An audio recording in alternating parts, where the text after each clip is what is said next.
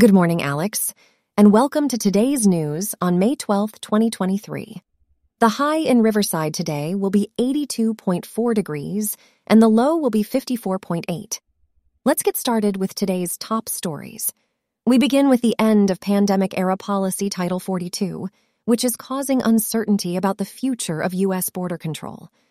Homeland Security Secretary Alejandro N. Mayorkas warns that the border is not open and is cautioning migrants not to attempt to cross U.S. borders illegally despite a surge in numbers.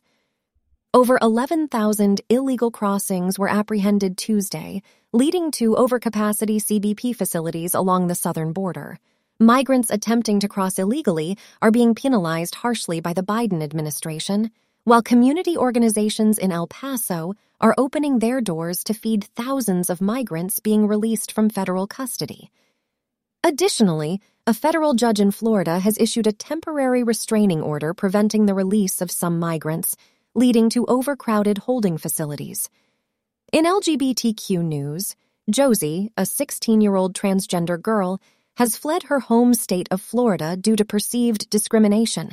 Conservative states across the U.S. are passing a record number of bills that impact LGBTQ rights, leading some families to leave. For now, Josie's move is seen as a trial for long term separation, while her parents plan to join her soon and advocate for trans rights in Florida. Meanwhile, NPR's All Things Considered radio program covers a range of topics, including LGBTQ news and other news such as shark diving abilities the film L'Immensità, and the end of COVID 19 public health emergency and its impact on immunocompromised people.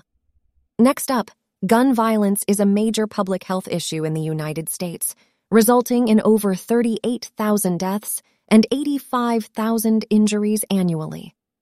Dr. Deborah Prothrow-Stith advocates for treating gun violence as a public health epidemic and implementing prevention efforts focused on primary and secondary interventions, such as banning assault weapons and implementing universal background checks. The American Public Health Association recognizes gun violence as a major cause of premature death and injury, and they provide resources and encourage activism and advocacy to promote a safer society. That concludes today's news. Thanks for listening to Alex's News, and we'll see you tomorrow. Today's episode was made with ChatGPT, 11 Labs, and a program written by you. That's all we have for today. I'll see you tomorrow, Alex.